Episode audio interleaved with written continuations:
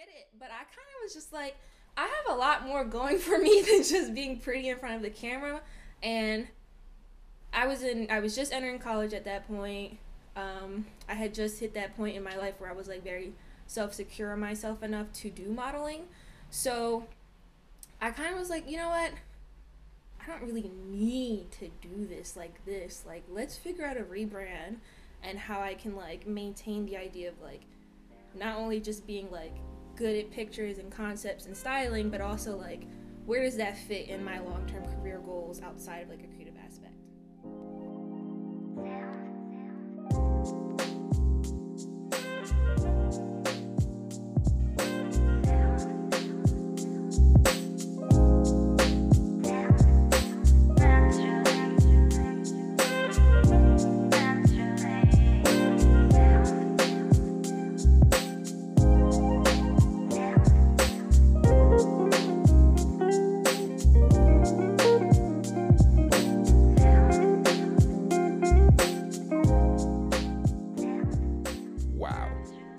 Is all I can say. It has been a very long time since I've been behind the microphone like this.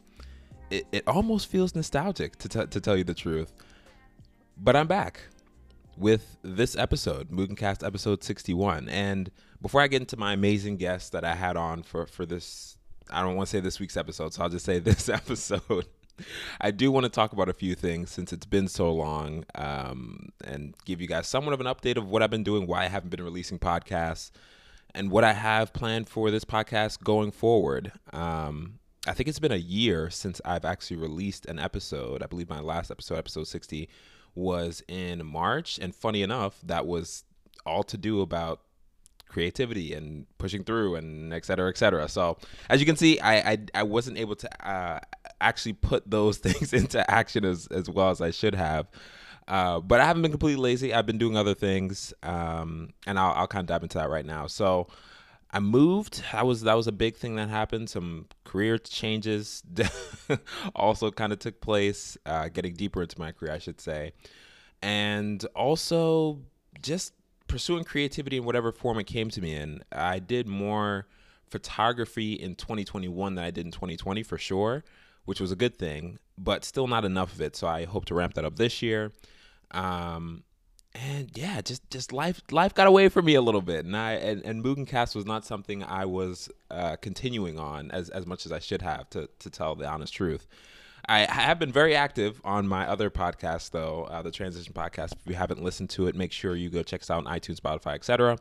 And I think that's because I have a co-host, so we help to keep each other in line, I guess, for lack of a better term. Keep each other honest about doing the podcast on a week-to-week basis.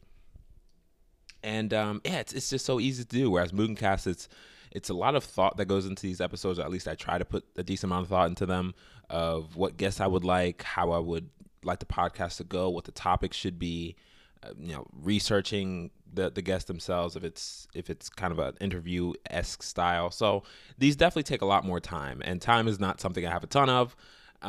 So it led to MugenCast not being made and taking, quite honestly, a hiatus. And I wanted to take a hiatus until a few things happened. So I could, one, reasonably see myself being able to make at least one of these a month. Once every 2 weeks would be great, but I'm not going to get my hopes up, so I'll just say one a month. And secondly, if I get the guests that I want to have on the show, one thing, this is a very guest-driven show for the most part.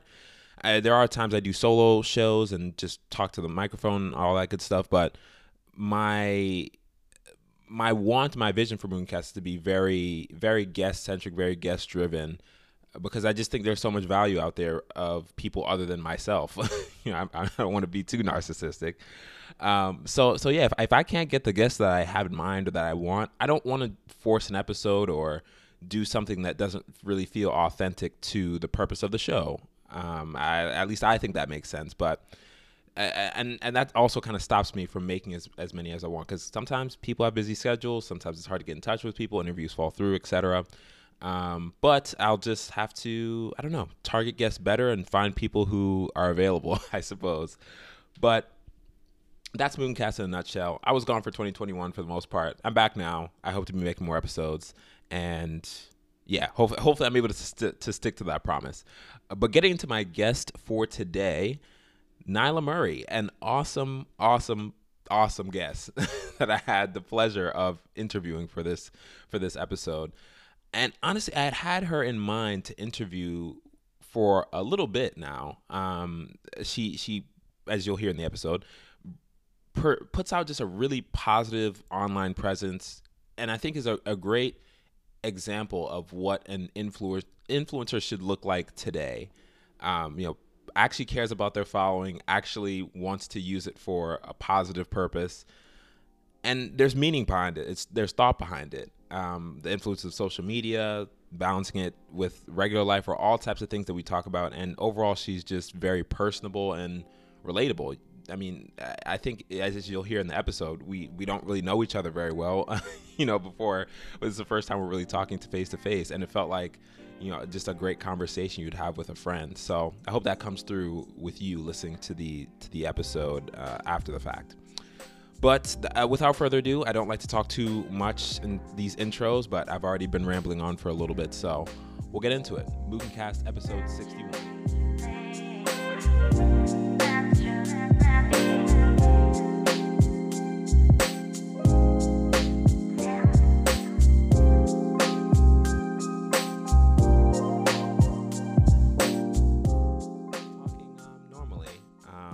You were telling me that you're more of a cold weather person, and I am not a cold weather person, so I'm tempted, if you hear me turn on my space heater during this podcast, don't be alarmed.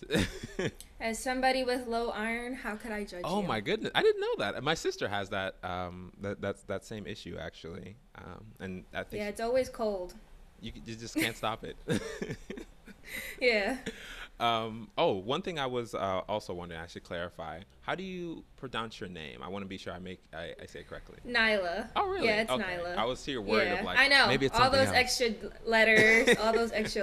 I know, but it kind of confuses me because I guess if I were looking at my own name, I'd be like, how do I say this? Yeah. But the other day, I literally went into a restaurant for breakfast, and she was like, "Okay, Nyla Murray," and I was like, "Whoa, how did you get that?" And she was like, "It's pretty easy." So now I'm second guessing myself. Yeah. Was it simple all along? I don't know if it's yeah, have I been enabling the problem?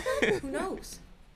Was it me the entire time of letting people? So how do people pronounce your name wrong? Do they say Nyala? Do they say? Yeah, usually it's Nyala, which I completely understand because you're just pronouncing every letter there. I've heard some really crazy stuff though, give me one. I don't know. It catches you so off guard. It feels like an error in a matrix. You're like, what? I don't know. I've had people completely just call me something else, Natalie once. Where? Natalie. Where? Where did you see that? And I just kind of chalked it up to maybe I remind them of a Natalie that they know. Maybe the Y turned into a T. It was just Natalie. I don't know. Maybe they just glanced at it really quick or something. Maybe. I don't know. But I was come on. That was really egregious. What's I do on? Have just a tiny bit of anytime that I'm interviewing someone or even just talking to someone regularly, I do have a little bit of anxiety of do I know how to pronounce this word the way it should be pronounced? Because I'm not sure if you have this too, but I'll be reading something in my head, and then when I read it in my head, I realize that I pronounced it wrong. I'm like, Demisha, that's not even how you say that word. But unless you speak it out, you don't even realize that you're mispronouncing it. So I'm I wonder if I'm doing that with people's names just by accident, but. I kind of chalk it up to I don't know. I always blame stuff on that. For one, because I'm from Philly, so I always tell people I pronounce things very differently. And I just found out I was pronouncing Hyundai, whatever it was, incorrectly because somebody was "What car?" And I was a Hyundai or a Hyundai, and she was the neck movement too. Obviously, what's going on? What's going on? And I'm have you never seen that car? Wait, so how do you pronounce it again? You said Hyundai? I say Hyundai. Hyundai. And I just say Hyundai. I'm pretty sure that's not it. Oh, see, I removed the Y altogether because I think that's what throws me off. I'm I don't even want to. I think that's how you're supposed to pronounce it. And my friend corrected me about 10 times, but when you're so used to something, you're what I meant. How do you say water? All right, I'm not the water Philadelphia no more. I'm water because now I do a lot of like public speaking stuff, so you can't. There's only so much you can get away with the Philadelphia stuff. You can't say water all the time. It always cracks me up when people do that. I'm just like, I just look at them slightly and they know exactly what I'm thinking, but I'm like, I'm not gonna say anything. I'm not gonna judge you. Yeah. I think I pronounce. I used to say it. You said you. Oh, you used to say it that way.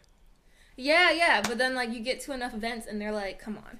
Water. Come on. And it's like car, water, like it's just a lot of dialect stuff. Wait, so are you from Philadelphia like originally, like born and raised or? Oh. Yeah, born and raised, Philly's in my blood, Eagles and yeah, forget the Eagles. They made the playoffs this year. So where did you grow up?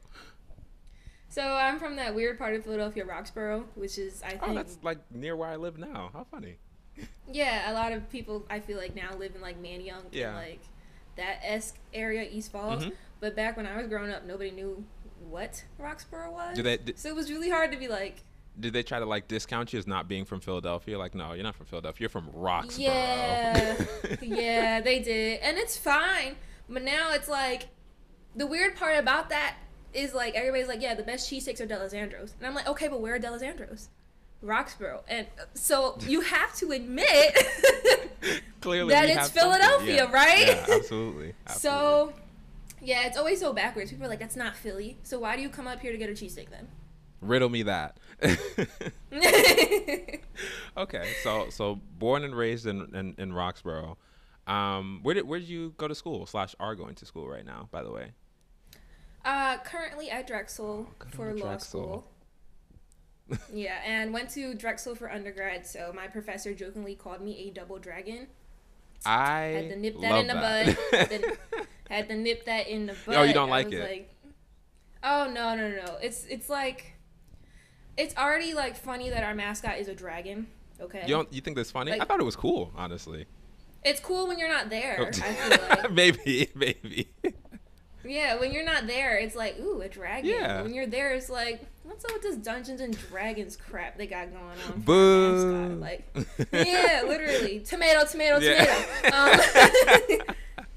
So there's nothing. I love the school spirit. I could tell that you were very much, much into that. I was. Actually, the crazy part is, like, I did a lot of stuff for Drexel. I just don't support our... Don't get me wrong. I love Mario the Dragon, okay? I understand his name's Mario? Origin story. Yeah, his name's... that makes it worse, right? That definitely makes it worse. That makes it way worse. Right? Just call him the dragon. Some South Philadelphian dragon named Mario. No, that's a boo. Yeah, literally. But most people don't see that. They just think, oh, dragon. It's like, yeah, his name's Mario. So... He's a whole copyright thing going on. Litigation surrounding what the... Yeah. Who's allowed to call him that or not. That's... I did not know that. Wow. Learn something new every day. Yeah, they don't play about Mario. It's in every, like... student orientation, like Mario the Dragon, and it's like just call him the dragon. It's funny. I went to SJU, and we don't have any type of like. It's just the hawk. Is what it is. He has no name. He is just the animal. Like it's very straightforward. So, but I know I would take a real animal rather than like one that doesn't exist. But what if you had like a beaver or something? Like, wouldn't that like bother you? Then we're a beaver. Really, you would support it. It's not like the teams are any good. It's not like our teams are any good. If we're gonna be dragons, we might as well be good. So wait, so the Drexel like sports teams and stuff, they weren't like anything of note? You didn't hear it from me. That's what other people say. Okay. Wink, wink. I'll make sure to like clip that and make sure that's the main audio recording for this thing. Set it all around. Nice.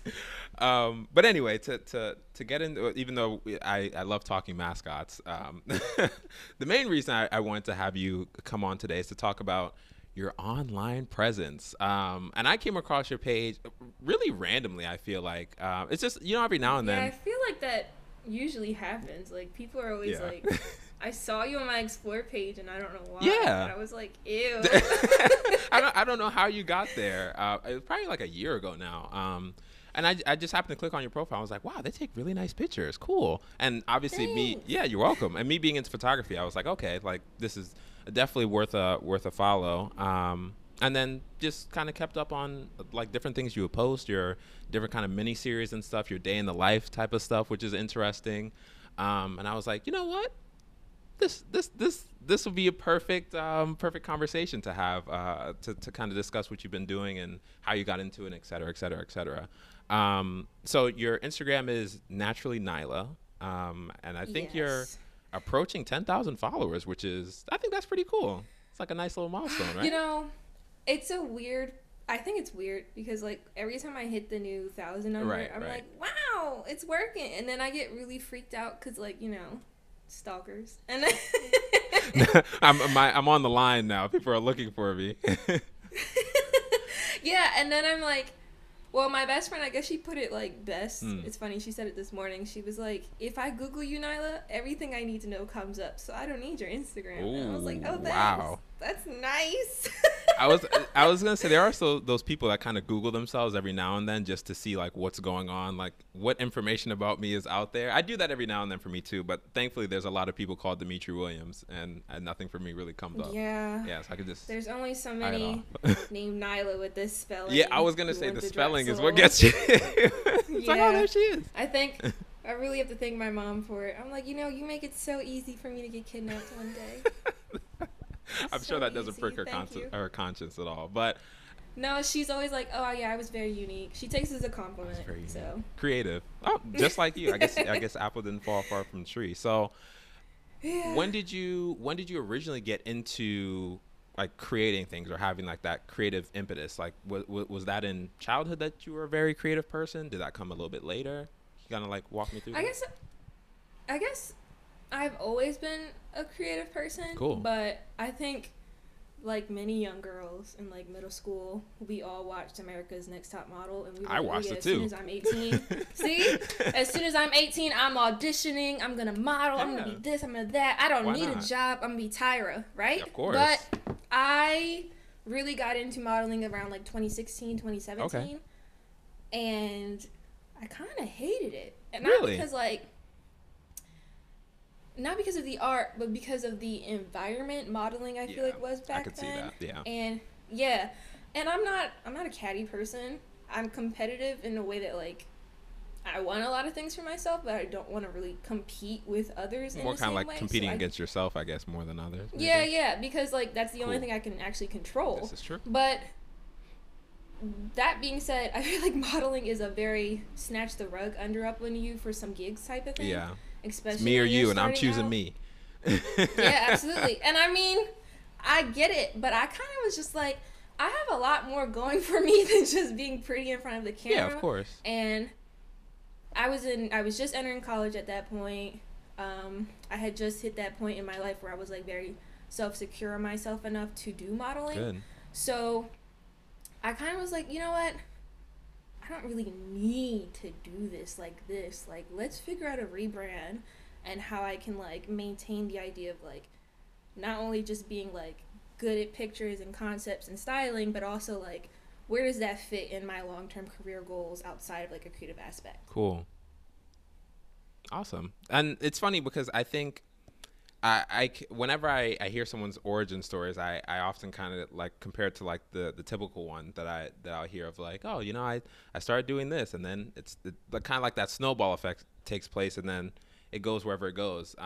But then it's interesting to me that you were, I feel like you had like a very realistic sense of how things actually work, despite just kind of starting out in like a modeling sense or that kind of area of creativity, because at least for me, or I think for a lot of other people, when I found that first thing that I liked, it's just instantly I'm just like, all right, this is gonna be, you know, I'm gonna be doing this long term, and it's kind of like that dream stage a little bit that you're just kind of like head in the clouds, and it's blissful for a while until you kind of like realize what's actually going on, which is sometimes a little bit more disappointing. So after you found out, you know, maybe that wouldn't be the like fully what you're putting your effort into, you won't be on America's Next Top Model and doing all that type of stuff that they asked those poor girls to do. They really missed out on me. If only if Tyra could have gotten in contact with you. It's not too late though. Yeah, then I would have been viral. She would have been screaming at me because I didn't care about elimination. So I don't think anyone got along with Tyra Banks, did they? Like I think they just kind of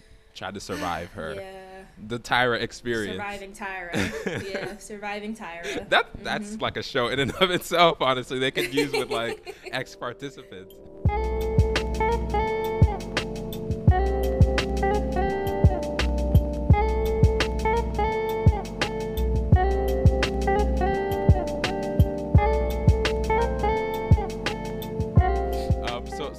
the next step for you after that? You know, entering college, I think, is kind of two paths of that. You might kind of fall off with things, or you'll keep going and kind of integrate into your life. So obviously you decide to kind of integrate and keep it going. So how did you do that?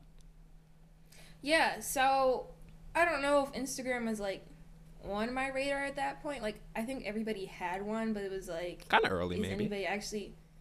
Yeah, I had one at like 2017-ish. I don't know if I had it before high school, but if I did, I never used it. I was very much so social media is for memes. But then I kind of started thinking like, well, why does it have to be for memes? Like, I don't know. All these celebrities are running to it. Like, true. I feel like modeling is just going to become a remote thing. So let me dibble and dabble and get this social media presence up with my previous portfolio. And that's kind of what happened next. I just started reposting like all of the stuff I did have portfolio wise. Interesting. And then that started to kind of gain traction a little bit, and it was went from there. Yeah that was kind of how it, like, I guess evolutionized at that point, because it was like at that time in Instagram, nobody was worried about obviously brand deal sponsorships and influencers. Yes. They were kind of just like worried about celebrities and models. Yeah. And I had some pretty good work, so I was like, you know what, why not? Especially because I think at that time modeling became less about the Eurocentric, skinny, super tall person on social media, and more so the relatable Philly Johns that you can see every day. Like, who are these undiscovered gems? Like, where are they at? What are they doing? What are they doing? That's such a great point. What are they doing? That definitely was like a time period rise. You're so correct, because there was like, I think with the wave of body positivity, it definitely kind of flowed over to that like social media world as well, of that, you know, if you're 6 feet tall and weigh 100 pounds, you're not just going to be automatically considered beautiful. Like the traditional stuff started to go out, and the untraditional started to be a little bit more desired. It's like it flipped in a way. Like if you have freckles, that's now, you know, a great thing. If you have X, Y, and Z, that's a great thing. Heterochromia. Like, heterochromia is a thing that people want, when it would have been like, you know, people characterize it like as a freak disease. That's like how I viewed glasses and braces at some point. Like, some point everybody hated having glasses and braces, and then it became trendy. Now it's cool. Now it's cool. Yeah. So when I was looking at Instagram back then, I was like, what's more perfect than a time for right now when the natural hair movement is especially taking off, and all I do is wear my hair as it is. And you chose the perfect name too, Naturally Nyla. It's just flows right off the tongue. Revolutionized. Yeah. I thought about changing it, but I haven't really made that decision yet, because it still means something. The alliteration is good with it, so it's like, why not stick with it? Yeah. One of my friends said it gives me MySpace, and I was like, and everybody has fond memories. I was gonna say, and that's a good thing. That's a positive memory. Is MySpace. That was a whole different social media era. Oh my gosh, that feels like forever ago. Yeah. The cringe. That's the one thing that didn't live forever on the internet. I was going to say, could you imagine if someone pulled up your MySpace now to see the things that you were posting or talking about? Ugh. Oh. I shiver at the thought. I wouldn't. I'd be okay. You'd be okay? I'd still be a meme. I was just a meme and music person. I barely posted anything. Okay, got you. Cool. Yeah, it's funny because I remember there's the people who like posted their entire lives.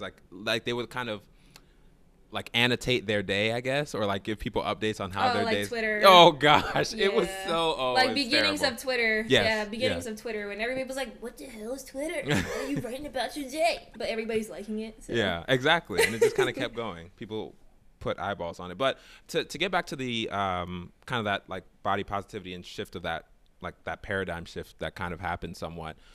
Do you think that it's kind of interesting how social media works like that, of this is unpopular one day and it's very popular the next day? As someone who's, you know, on the platform, Instagram or TikTok or et cetera, does that ever bother you somewhat, of just kind of the irony of what gets popular quickly, or just how things change? It's like, we shouldn't even be attached to anything at this point, because tomorrow it could be completely different. Do you ever feel that way? Yeah. I do. And I feel like a lot of my beginning Instagram navigation stages were trying to also navigate that. If I want to get not only just attention, but the right attention, I need to be following these trends, even though I don't like them. Right. Like, there's a lot of ugly clothing items that were trending at some point, and it's not like I wanted to wear them, but, like, you wear them because of the attention. And as I've now grown, like, up in the sphere, now that I'm on, like, TikTok cringe as my old self, I realized it has less to do with trends. I can care less about them now, because at some point the content that wasn't trendy is going to trend. Yeah. You just need to give it some time. Mm-hmm. So that's kind of how I see it. Like, now I feel like the way people dress now is very, like, minimalistic and neutral, mm-hmm. which I attribute to, like, the pandemic hitting also, because, like, not everybody's in, like, an economic strife, so it's, like, very trendy to thrift and wear less colors, and less colors means less dye and expensive fabric. So, like, that's kind of how I saw it. Yeah. And who knows what it'll be in, like, another 5, maybe a year or so, but it's gonna keep coming back. Like, things from the 90s came back, things from the 2000s came back, like, it's just gonna keep coming back. So I feel like, yeah, it's really annoying. I think it's really annoying, especially now that I'm, like, an adult and not, like, a young teen. Yeah. Seeing it, because I hate seeing young girls trying to conform. But who am I to judge when I was in that stage of life and trying to figure it out too? Yeah, and I guess that's the thing. Seeing it, and I was thinking the same thing, and you can, I think we're around the same age probably, so you can correct me if I'm wrong if you, like, have the same belief. Yeah. It's interesting to me now because, like, when being a 90s baby, you didn't always have social media. Like, it started when you were, like, 10, 12-ish. But now the kids, like, they were born with social media already being a thing. And I feel like they're so different. I hate to be that old man, like, kids these days, blah, blah, blah, blah. But it's just, it's so true to just see the way they kind of latch onto things. And I think, I almost think they take it more seriously than, like, our generation did. You know, like, we had our time of doing our things, but sometimes it worries me that with growing up with social media, it kind of, I don't know, it warps, like, perception a little bit, I think. I don't know. Yeah. And that's why I always, like, that's why I'm thankful for TikTok, because I feel like that's a sentence I haven't heard before. Yeah. No, I'm going to say it. I'm going to say, maybe because it's hot take incoming of TikTok. Yeah. I'm going to say I'm thankful for TikTok in this aspect, because I feel like Instagram's dying off. Like, there's no changing Instagram at this point. Certain content's just going to work on Instagram, and realistic content's just not going to work all the time. Yeah. And that's fine. At least for me, who's, like, in a pretty comfortable follower space right now.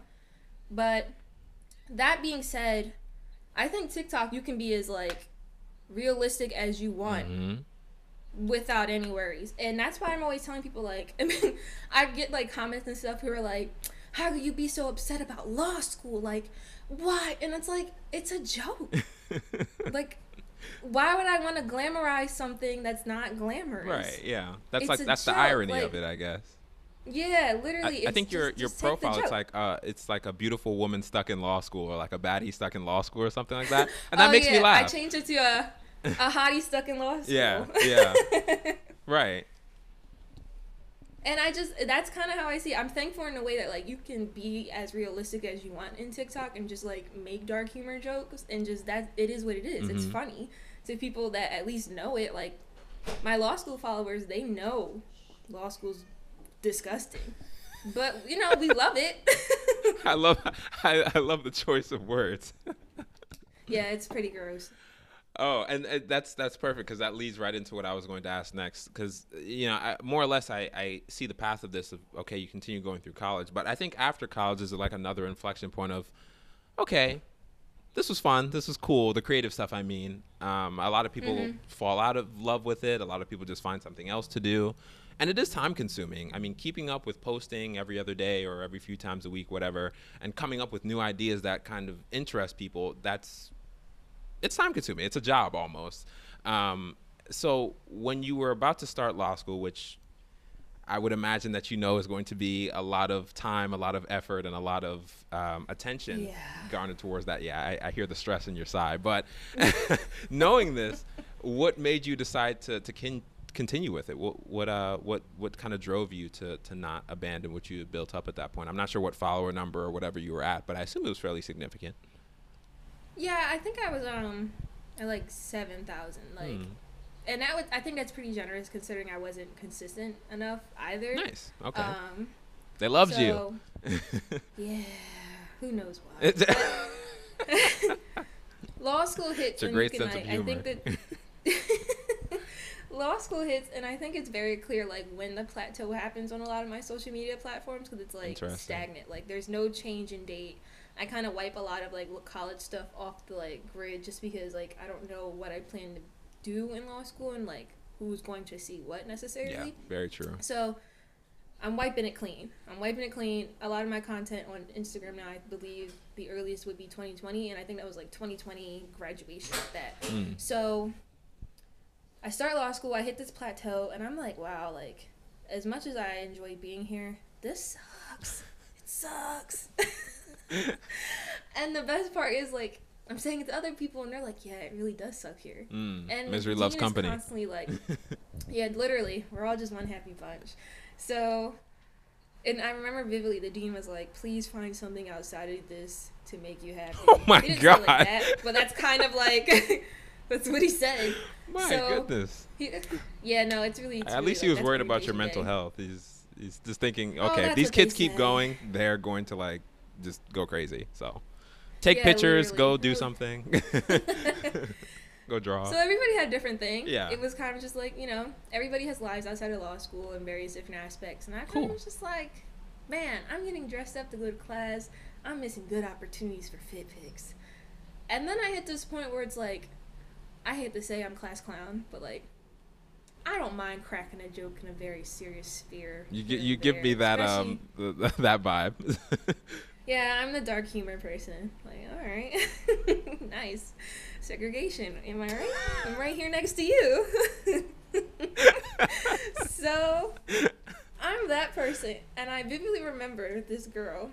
I'm going to shout her out because I love Lark. Okay. Lark. Turns around and looks at me one day, I think, like, of one of Instagram's shutdown days. And I hate to say it, I was the happiest person on Instagram shutdown days because nobody was on social media that day. So everybody had to find something else to do. Interesting. And I just thought it was the greatest thing ever. And I'm like, everybody's off it. We're all normal again. Yeah. Just for a day. Yeah, just for the day. Yeah. It was really good, though. I was cracking up because a lot of people were stressed out in class. And I was like, you need Instagram that bad? That's a bad sign. But yeah, it's really bad. I can only imagine how kids are now, knowing that, like, they actually need it. Yeah. So yeah. She turns around and she looks at me. She goes, Nyla, why aren't you on TikTok? And I go, I'm kind of old for TikTok, right? I'm kind of old for TikTok, says a 22-year-old, 23-year-old. Oh, I'm 24. 24-year-old, yeah. Excuse me. I mean, yeah. But, like, you know what I mean. Like, because TikTok took off and it's, like, teenagers. Absolutely. I completely agree, though. I felt the same way when it came out and I was, you know, 22. And I was like, I'm not going to be playing with you 16-year-olds. Right. I'm mature. So it's like, all right. They're funny to watch, but like I'm too old to be on there, right? Like, isn't it a little weird? And I'm in the law, so like that's not okay. How can those two things like no. intersect? Yeah. Yeah. And she's like, no, you're like hilarious. And I was just like, all right, well, you can just leave me alone, Lark. I'm not getting on TikTok. Like, come on, we're grown adults here. Yeah, I joined TikTok the next day. So that's kind of what happened. And I just was like, let me just make a bunch of inside jokes about law school and see what happens. Who gets on it? And that became a thing because it was just like, who is this girl suffering in law right now? Yeah. And then I just started, you know, I post tips here and there, like how to get into law school because I feel like that's the best resource I can offer as opposed to like how to succeed or what it's like to be a lawyer yet. I'm sure I'll have tons of jokes when I am bar certified and everything, but like right now, I think it just provides a realistic expectation of like, if you're gonna go, you're gonna understand this joke better, but like also like it's kind of garbage, but it's good garbage. Good garbage. Yeah, good garbage. Positive refuse. That's a good way to think about it. But just know like there's also a community of people here who like also know it's garbage, but yeah. We're all in this together. Yeah, yeah. I think school is a podcast is taking a negative turn. It's a good place for commiseration, I think, because it's just everyone going through the same thing. Everyone's stressed out. Everyone's wondering if, you know, X, Y, and Z is going to happen. And there's levity in those moments, I think, of, you know what? This isn't so bad after all. With you guys kind of with me, it's a little fun. Yeah. And it's like, it can be funny. You can make a joke out of it. Like, as serious as it is, you can make a joke out of it. Humor and like, everything. There's so many things. Yeah, literally. And there's so many things when you get into law school, like, everybody can relate to. Like, you know how many people have asked me for legal advice? A lot. I imagine. Yeah, like, a ridiculous amount. And that's not just, like, face-to-face requests. Yeah. That means Instagram DMs from people I don't know. Well, what type of requests do you get? What do they ask you about? Hey, I need to beat this case. Like, what should I do? Basically, yeah. First I was joking. Out, like, okay. No, literally, they lay out their entire life story. Oh, God. I know everybody's business. Oh, my goodness. And they're like, so do you think you can help me? And I go, oof, I can help you do a Google search for some lawyers. I don't know what to tell you. Like, I can't. I mean, you're not even... You haven't finished your law path yet, so that's bold of them to assume. It's a little, yeah. And then I'm always like, do you expect this to be free if I was? But of course, like, you just seem so nice. Your charity work, nice yeah, pro bono. Right. Yeah, nice does not pay bills. So, sorry. Yeah. So I hear. So okay, with the and I think. And I want to talk to you about this, especially because I think in terms of all the social media platforms, TikTok is, I think, by far the most. Well, Facebook is also doing some interesting stuff, but I think TikTok, well, one, because it's so new, and two, just the effect that it's had. It's fascinating to me. I hope someone does, and they probably have already done it, some type of study on the effect of it or some of the ways that it's changed the world. But one thing that I wanted to get your take on was, I guess, meme culture in a way is the best way to kind of dub it. And that's been around for a while, but I think TikTok has really like put gas on the fire that was meme culture, the dumpster fire that was meme culture, in that everything is memeable. Everything can be twisted into a joke and everything can be kind of transformed into something that it wasn't originally, right? Like you can take things out of context so easily. Does that ever... being on the platform, do you ever see that working to the detriment, or does that ever bother you that things kind of become memes so quickly? It's almost nothing serious or nothing's taken serious in a way, I feel like, on certain platforms, TikTok especially. Do you agree with that or no? Yeah, I can say I can agree, especially since TikTok is so different from Vine. Like Vine, remember Vine? Oh my God! You had to really be original with Vine. No, I will never forget Vine. That was the best era. Oh, high school Vine. Oh, great time. Yeah, it was different, and it was like Vine honed in on being original. You could not remake the same video twice. Yeah, very true. You could not do that. Very true. You could not do that on Vine. Like it was completely like you're a thief. That's copyright, trademark. Don't do that. TikTok is a little weird because. Mm-hmm. You can take one sentence from somebody's TikTok and rebrand it into like 70 different concepts. Now, while I think that may be hilarious, I think it has a two-part effect. And that's where the audio cut out. Unfortunately, I hate when that happens during a podcast where a guest is about to make a really good point and then the podcast just dies. But unfortunately, virtual remote podcasts are a little finicky, so we lost a bit of what Nyla was saying here, but we did get restarted. I will warn you that the audio was a little distorted for this last half of the podcast ish, so bear that in mind, but hopefully you can still extract some of the value of the rest of the conversation Nyla and I had. So back to the show.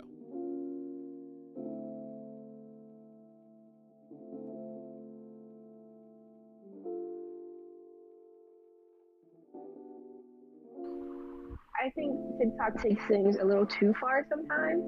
Agreed. Especially the audience TikTok has generated, where it's like not only just raw material, but like people are like, they don't hold the hate comments back at all. Like, yeah, true. And that sucks. And that's like the twofold point I was saying. Like, one, TikTok takes things a little too far, and two, TikTok's audience also takes things too far. Like, even if something is not, I think, over the line, I think somebody's comments can like push it there, and the next you know it's a long drawn out like situation, and next you know that becomes a meme. yeah and next you know everybody's dragging you for like, you know, whatever happens. But luckily I think I'm safe for now. Good. Well, that's a plus. And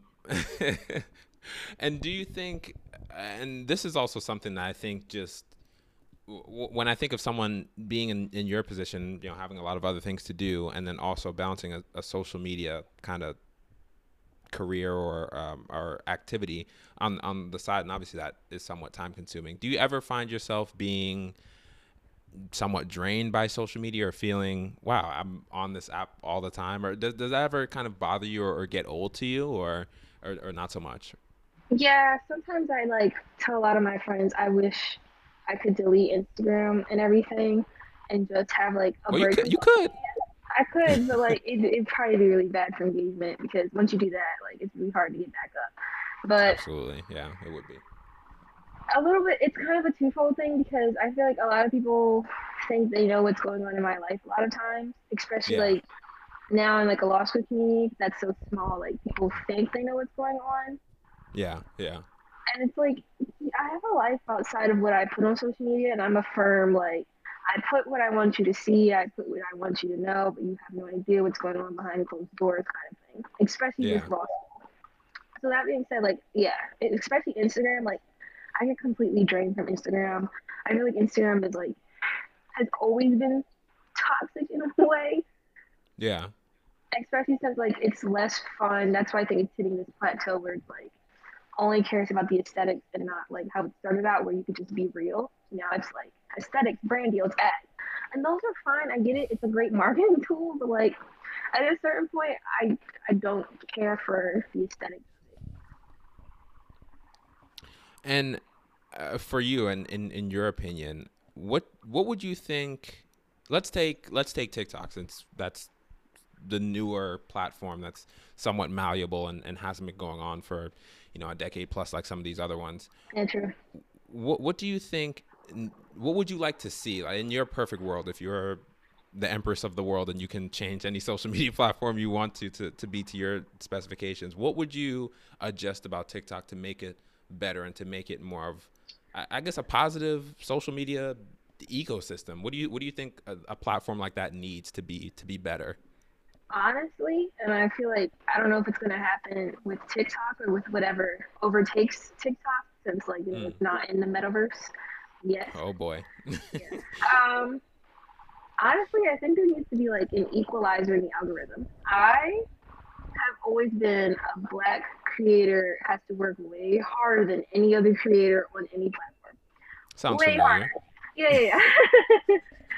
That being said, if there are ways to like equalize the algorithm in some shape or way or form, so that like I don't know. I also TikTok's weird, and like that's what I think about the memeable thing, like taking a sound and making your own. There's original content on TikTok that I think doesn't get a chance to thrive because other people take it for more popular, as opposed to like, you know, Black creators who create it and don't get their credit. So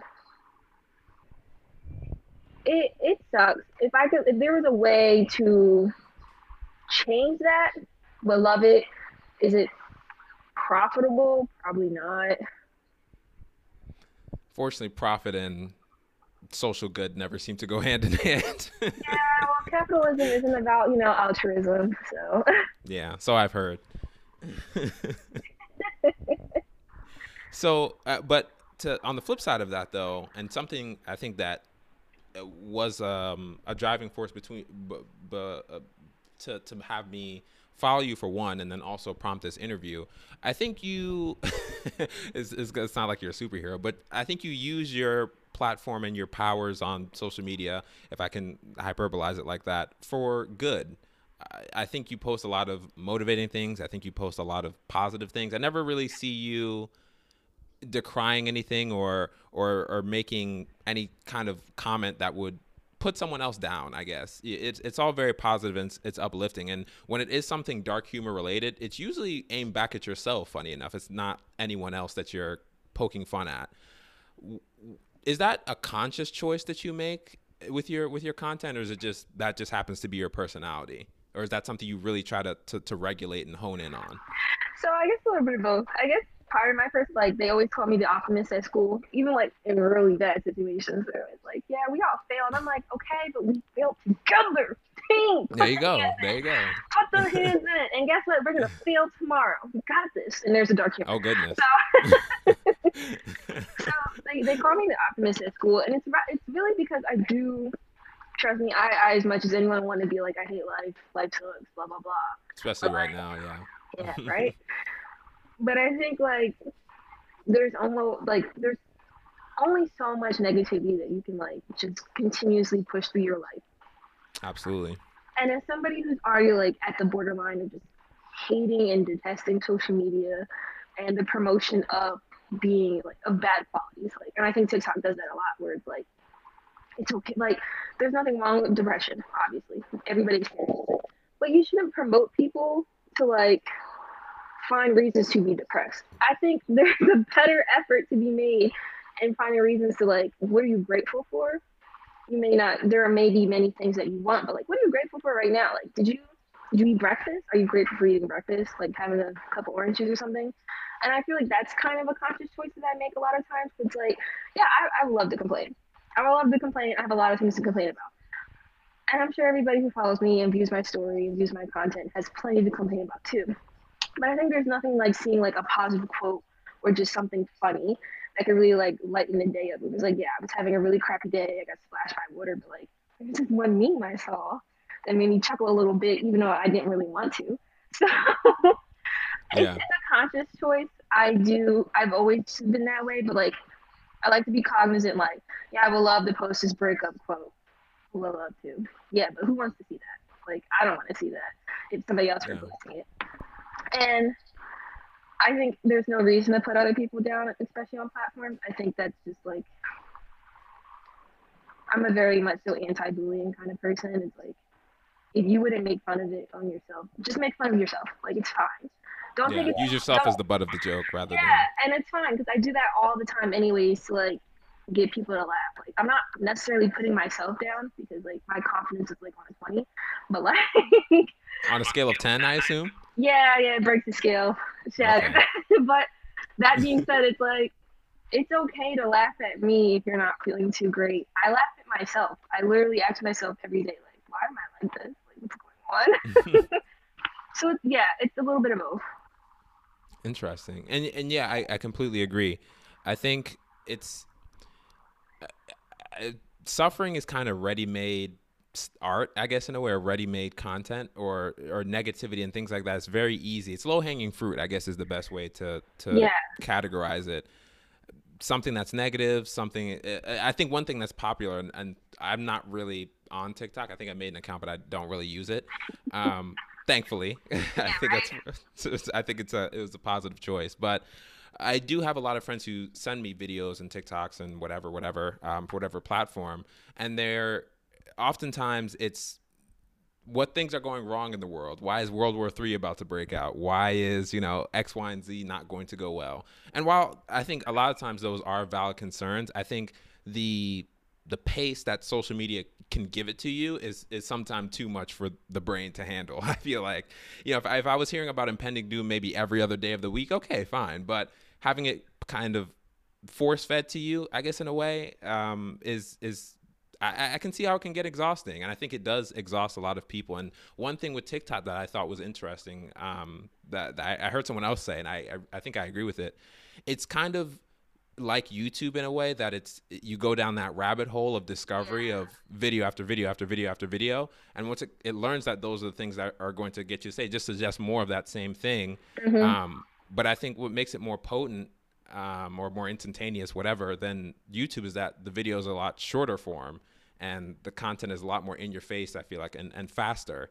So it's easier to share and it's easier for it to just build on itself and continue just rolling down the hill, really. So I'm not sure if these were features that were built in there to have things work out this way, but it does work out that way oftentimes. So I really think there needs to be some kind of, similar to what you're saying, some type of adjustment or regulation. But I think it's up to people, I guess, to regulate these platforms for themselves, because they really can be harmful, honestly. Yeah, and that's why I always tell people, like, one of my friends was like, I know an influencer. I was like, I don't want to think of it like that. Like, I would. Yeah. I hate that word. I'm a content creator.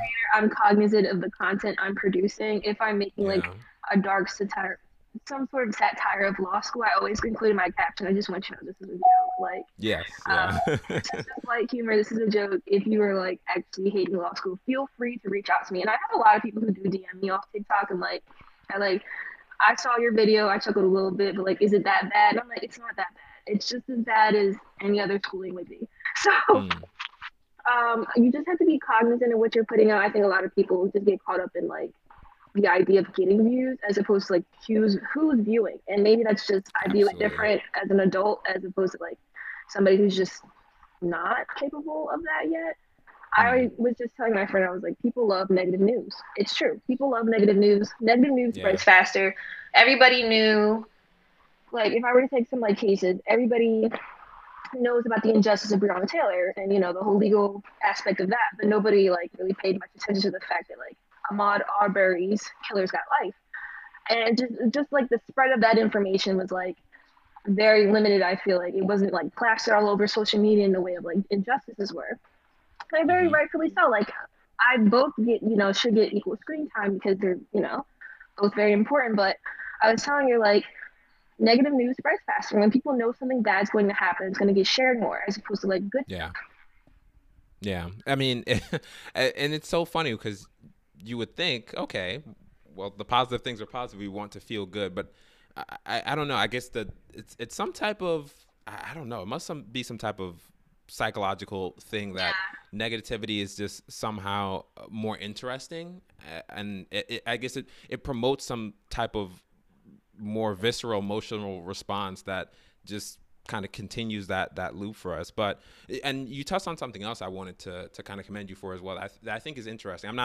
I guess this is more of an assumption I'm making. We can see if you can confirm it, but to me it seems like you're very active with the individuals that follow you. Like, speaking of like, you know, people DMing you or people reaching out to you about certain things, you seem receptive to it, and I think I've witnessed that firsthand. That I've commented on things that you've done, or you know, ask questions or just small things like that, and you do seem very receptive, which is cool. I think a lot of creators are the people that follow them are just numbers. They're not really people, I guess. Stop to think of it that way, because in my mind I would love to, like, I wouldn't love it because it would make me feel a little weird and awkward, because it's like I'm a little old nobody who's just, I'm just me.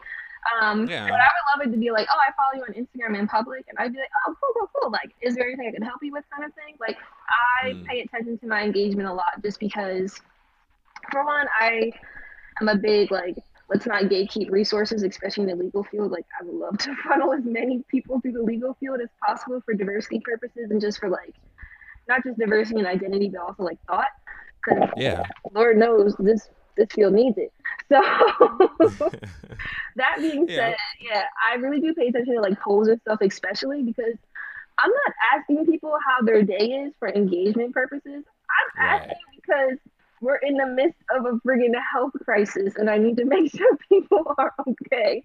And you can never know where a conversation can lead to, and how you can be beneficial to somebody's life. I had a pre-law mentee tell me, like, little interactions people have with people they have no idea, like, that can be impactful for their life, and they may look back on that interaction and it may have been like something just as like normal to you as opposed to like something so grand and impactful to them. So I really do try my best.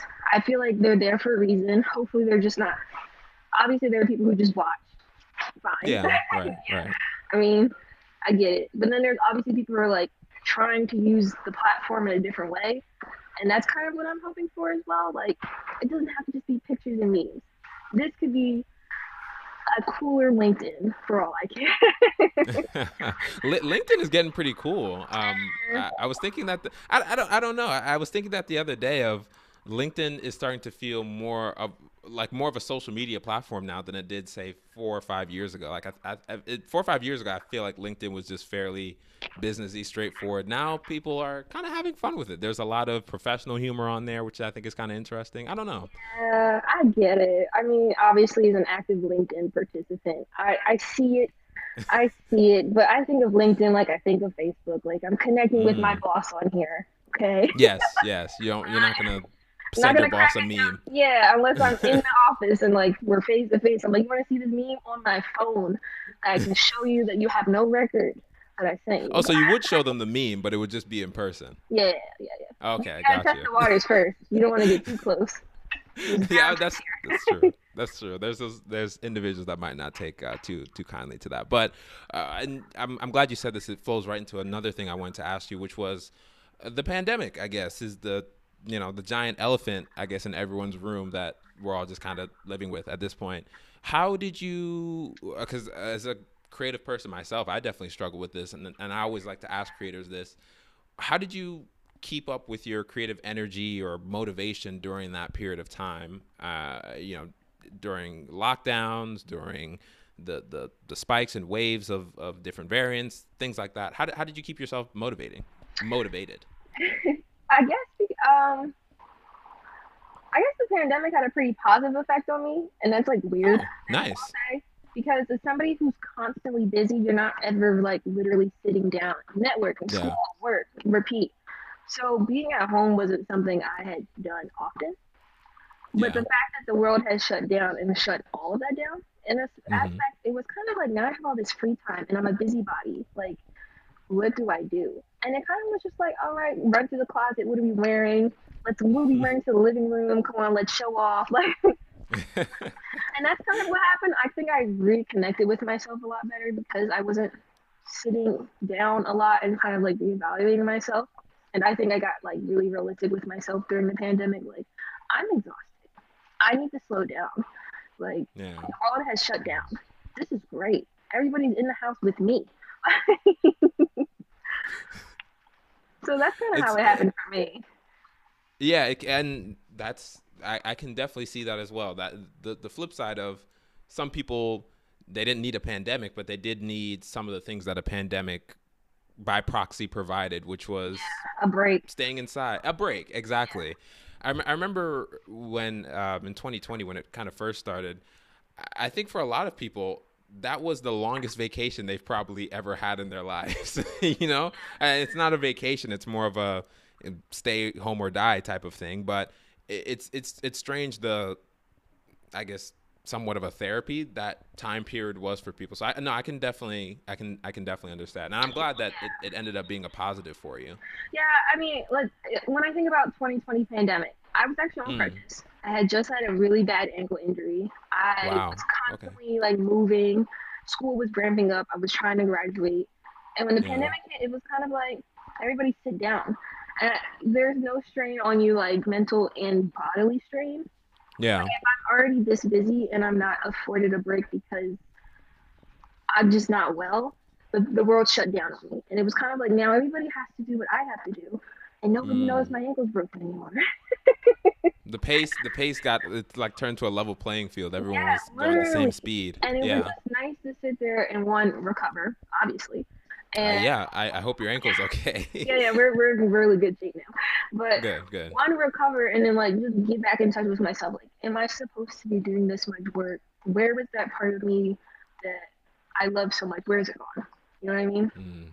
Yeah, definitely a lot of internal inventory, I guess, was done. I think but interestingly enough, I think people use the pandemic in very different ways, that free time, that is. Some people took the time to do some self-reflecting and evaluation because they didn't really have much else better to do, and it was a perfect time for it. And other people decide to squander it or use it productively in other ways, I guess, either side of it. The squandering folks, I that kind of made me sad to see. But hey, it's their time. You can do with it as you please. You get it, I guess. Yeah, absolutely. But the interesting thing now coming in 2021, because it's obviously still going on, not that much has truly changed to a certain extent, but now that the things are kind of ramping up regardless, it's like the world stopped for a year, but it's not going to stop for 2 years, I guess, in a way. It's decided that it is when you sit down and break it down. So bringing us not to current day, how do you keep up with all the things that you do on the day-to-day now? Because classes are ramping back up. Life is kind of ongoing now. Does it ever get tough to juggle? Zoom court, yeah. I think it would have if I kept at the same pace that I was going pre-pandemic. But now I'm an avid no-sayer, not a yay-sayer, but like no. Like I'll just say no. Like I don't want to do it. No, I don't want to go to that networking event. No, I don't want to drink drinks that I don't like, and I don't want to eat cheese. That's disgusting. Like it's not even my kind of cheese. Like I don't even know what you guys are serving. Like you can't do cheese like that. That's not all cheese. But cheese they serve at networking events are just not, you know. Oh, okay. What type of cheese do they serve at networking events? They serve like white Americans. Why would I want that? Yeah, I'm here to eat goat. Gouda. I am here to eat goat. Nyla 2020. Nyla 2020. Go and Gouda, please. Go and Gouda. Like the least you can do. Up the budget here, okay? Yeah, I just didn't know a lot. Like obviously, I think I told you like everything in the planner is law for me. That's how I kind of keep track of everything. Nice. But if it's not a necessity, it's not needed no more. It's kind of how I see it. Like, yeah. Zoom court stuff, like when I do trial stuff, like that's needed in a way in my brain because I enjoy that. But I'm not in the mood to do unnecessary things just for the sake of them now because, like, it might just be because of the position I'm in as well because I've hit that peak. If you hear coughing, that's my old dog. But little old Cody. Cody, he's also a frequent member of your social media. Oh man, cool. And let me tell you, he has his own fan base. Like I was gonna say, maybe he needs his own page. He does have one. I'm just not really good at acting with it. Okay. Okay. Partially because I feel really bad subjecting him to a camera every 2 seconds. And true. Just I let him like, be a dog. Yeah, it really was not beneficial to him. A lot of people were like, I thought he was more interesting in person. I'm like, no, Cody is very boring. Leave him alone. Cody's very high vibe. I'm going over there. Like he's his own person. So good for him. Good for Cody. Yeah, good job. Like he's been like that all his life. It's really off-putting, but it's strange. But I just say no a lot. Like that's kind of how I keep up with things. Like obviously I found out. Naturally because of law school, like that's just a natural feeling to be in stress and exhaustion, but it's stress and exhaustion for things that are necessary and not like unnecessary things. Like and I think one positive benefit, if people took advantage of it and did that, you know, the self-reflection and stuff like that, is that you realize the temporary things and the non-temporary things in life, what you should be paying attention to and what really matters. You can kind of get your value alignment into a better place if you actually sit down and think about things. And I definitely agree with that, that piece of advice or that tip to kind of, well, one, say no more. I think no is a great thing, personally. There's nothing wrong with it. Like, I think people aren't used to hearing no. Yeah, I think that's the thing. Like people, especially now, like when people are going back to work, I don't think people are used to like just saying no. Like it's okay. Like what's the worst that could happen? I mean, everybody's hiring. You can quit and find another job.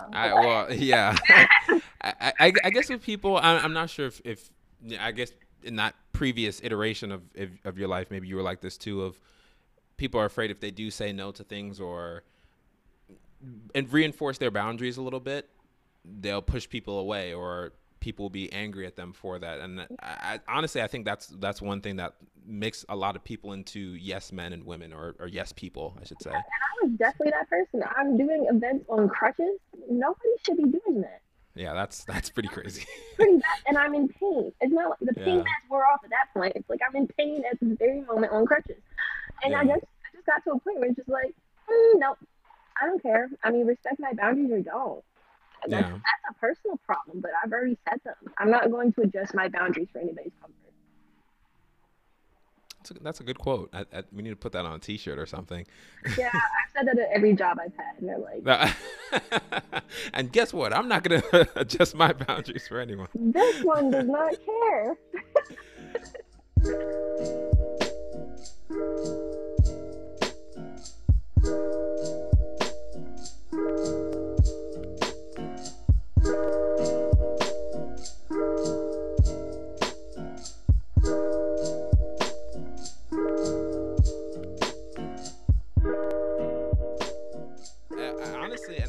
That same attitude is good to take into a creative field or into social media as well, boundary setting especially, and having your unique way that you're going to do things. I think, and from our conversation, I think you'd agree with this too.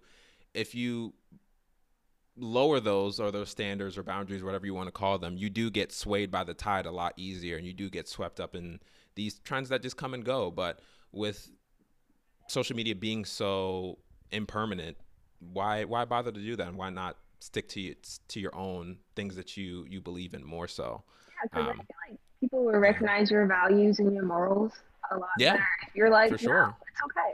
I tell my friends all the time, like, gifted collabs are okay. Only if one, I'm like trying to develop a specific relationship with a brand, but otherwise, I'm not adjusting my price range for you. Do you know how much effort it takes to make content and post? A lot. It's not just a picture. It's not yes. like it's not just a picture, because if it was just a picture, you would take the picture yourself, but you're not. Yes. So the least you can do is respect my boundaries and like my worth, or just don't. I'm sure there's somebody who would love to do it for free. Yeah. Yeah, and they get a lot of people with that, for sure. I'm not taking on products I don't support. I would hate to promote something, and it harms or hurts somebody. Like, no, absolutely not. And that's, I'm glad you brought that up. If we could talk about that a little bit. How do brand collaborations or sponsorships fit into your whole social media ecosystem? Do you reach out to a lot of people? Do a lot of people reach out to you? How does it kind of get started? I mean, obviously you're not going to take on anyone you don't believe in, but it's a little bit of both. It really depends on the brand, especially since like I'm very clothing heavy and like I'm transitioning into like this professional wear-esque thing, and like trying to normalize one. Natural hair is just as professional as any other form of hair. In a suit, there's nothing wrong with it, because the legal field really wants you to put in a bun and like, you know. So maybe on a good day, if I feel it. Nyla doesn't believe in buns. No, yeah, especially not after wash day. Like, that's a waste. So, especially as I'm transitioning, like, that's one thing. Yeah. Like, clothing is one thing. But then it's like, I don't mind reaching out to clothing brands, and clothing brands reach out to me, that's fine. But when it comes to like other things, like lifestyle products, like diet stuff, that type of stuff, I vet people a lot, and I get a lot of those because I feel like those brands tend to want to reach out to various creators, because it's not necessarily about the quality of the creator for them, it's more so the quantity, how many people will see it. And I know that, and I'm not going to use it, because one, if I wouldn't use it in real life, let's be real, if I'm not going to use it in real life, I'm just not going to use it on my brand, like my social media. There's no point. Like, I'm all for things that I can target towards people that are beneficial. I think I just did one, and it was like, I don't know, like quick healthy meals. I eat that stuff. Like, I remember that one actually. I watched your short video on it, and it made me start to consider, maybe I should look into them. It's actually pretty decent. As somebody who loves quinoa, I'm gonna eat it, because it's nothing but a bunch of quinoa and fruit. That's fine by me, especially if I can just pop it in the microwave and call it a day. That's something I can stand beside and like go, okay, I'm gonna use my own discount code and buy my own next time. You know what I mean? But then it's like another thing to like get like a diet powder brand. Oh yeah. Slim Fast pills. Yeah, a teamy tea. You know what I mean? Yes. And I get those, and I just say no, because one, they're actually not willing to pay a lot of times. They're usually not willing to pay, and even if they were, it's usually a low ball. So yeah, that's kind of how I navigate it. Like, I do have brands reach out to me. I do reach out to particular brands to put me on their radar at the very least, but I don't typically do that in terms of like wellness brands. They kind of just find you, especially if you're like a student-esque creator. Like, they find you. They're looking. Yeah. they're on the patrol for people. Vulnerable students, and let alone they find me and they don't realize I know contract law, so you're gonna have harder. And I'm glad, and that's, I'm happy to hear you have that knowledge and experience, because so often, as much as creators are responsible for the way these platforms go, good or bad or indifferent, I also think creators get taken advantage of to a certain degree, whether by the platform and who runs it themselves, or the brands that are trying to promote themselves on these platforms, because it's so easy for someone to blow up overnight, right? We have so many internet sensations that kind of originate in 24 hours. Yeah. And once you get that popularity, you don't always know what to do with it at first. And I think that's when brands swoop in a little bit and try to take advantage of you by not paying you for the exposure and things that you like that you could possibly give them.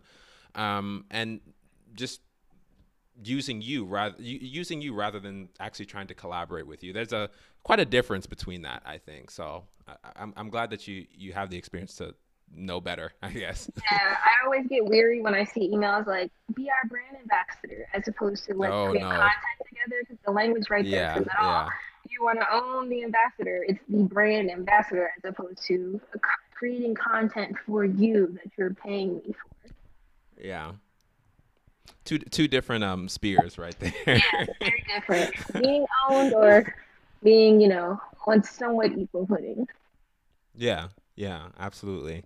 But to end here, one last question I wanted to ask you. So, as you look out at your social media empire that you've built so far, what do you, if you were starting out all over again, would you change anything with the way you approached it, or are you really happy with where you are now and the way things have worked out? Man, yeah. I mean, if I started over, it would be very like my current content, which is like law school intersectionalizing with just like my regular life, like naturally just being me. Because now I feel like my audience was very different that's built my platform as opposed to the audience I'm gaining on top of it. I think so. My engagement is like crazy, like depending on what's posted. Obviously, like I checked my numbers the other day on Instagram versus TikTok. And I was like, ooh, yeah, this is not looking too hot. Yikes. Yeah. My numbers on Instagram are like 60% men and like 40% women. And I was like, man, I want that to switch. But flip that the other way. Yeah, flip it. It's like, there's nothing against the men who do follow me, but you're not following me. I am one of them. Yeah, but like, that's the thing. Like, you're not engaging with like the, not you specifically, but a lot of them like. I was gonna say, don't attack me. Not you. But a lot of them percentage-wise are not like engaging with the like informative reels, the like stuff like that. They're like, ooh, she looks cute. Nice. You know what I mean? And that's fine. I mean, it works out that way. And then TikTok's like 70% women, 30% men. I'm like, okay, women. There we go. TikTok. So if I could start over, I would love to do it the way I started my TikTok, just like focus on this. Yeah. But that being said, like, I know why my numbers are that way. I wasn't this person when I first started. And it's probably going to keep changing as I keep going. Because, like, who knows how long I'm going to keep with the legal stuff. Like, being a law student and being a lawyer is not my personality. It's an aspect of my life that I, like, hone in on for beneficial purposes and resource stuff to, like, let people know, like, there's somebody who looks like you in this field and can help you. That being said, like, who knows where it's going to go at this point? Like, who knows what it's going to look like as a lawyer? I'm probably not going to be as funny, but... No, you can't lose the humor. I think it will be there, but I think as time goes on, people will care more about like seeing what a lawyer does as opposed to like law school jokes at some point. Right. And that's such a good point, because as life evolves and as you change, your content has to change. It just naturally does, honestly. And that's a good thing. I guess it's something to be thankful for, because if your content was just stale and never evolved, I don't think people would continue to be interested, for one. And that would also probably reflect negatively on, hey, why aren't you evolving? Why aren't you trying to change things up a little bit and challenge yourself? New milestone of life, like what's going on in that? Like, why are you still holding on to something that you don't do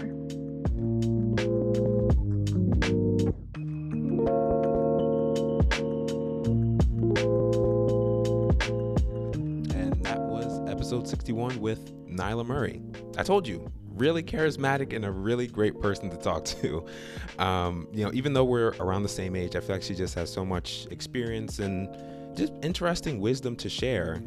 Like I told you at the outset of this podcast, she really puts thought into what she's doing on social media, which I think is really cool. And I think an example that I wish more creators and just more people in general would follow. And I hope you took some value from this episode in the way you use social media, the way you engage with other people on social media. And if you're a creator, hopefully what you put out there, you just just exercise a little bit more caution, a little bit more restraint. That's all I'm asking for. But of course, Nyla's information is going to be in the show notes below this episode. And if you want to connect with her and maybe even speak to her, because as she was saying, she's very engaged with her followers, make sure to give her a follow on, Instagram or TikTok or wherever. I'm going to put everything down there so you can connect with her there. And thank you for listening. For my loyal MugenCast listeners, I'm sorry I went so long without releasing an episode, but I'm happy to be doing another one, episode 61. I'm hopefully doing many more in 2022. I have a guest kind of in mind for the next one. I think they're going to be interested in doing it. So it's not going to be a year in between this episode and the next episode. That I can promise you. So yeah, that's all I've got for this episode. I hope you enjoyed it. Thanks for listening again, and I'll see you in the next one.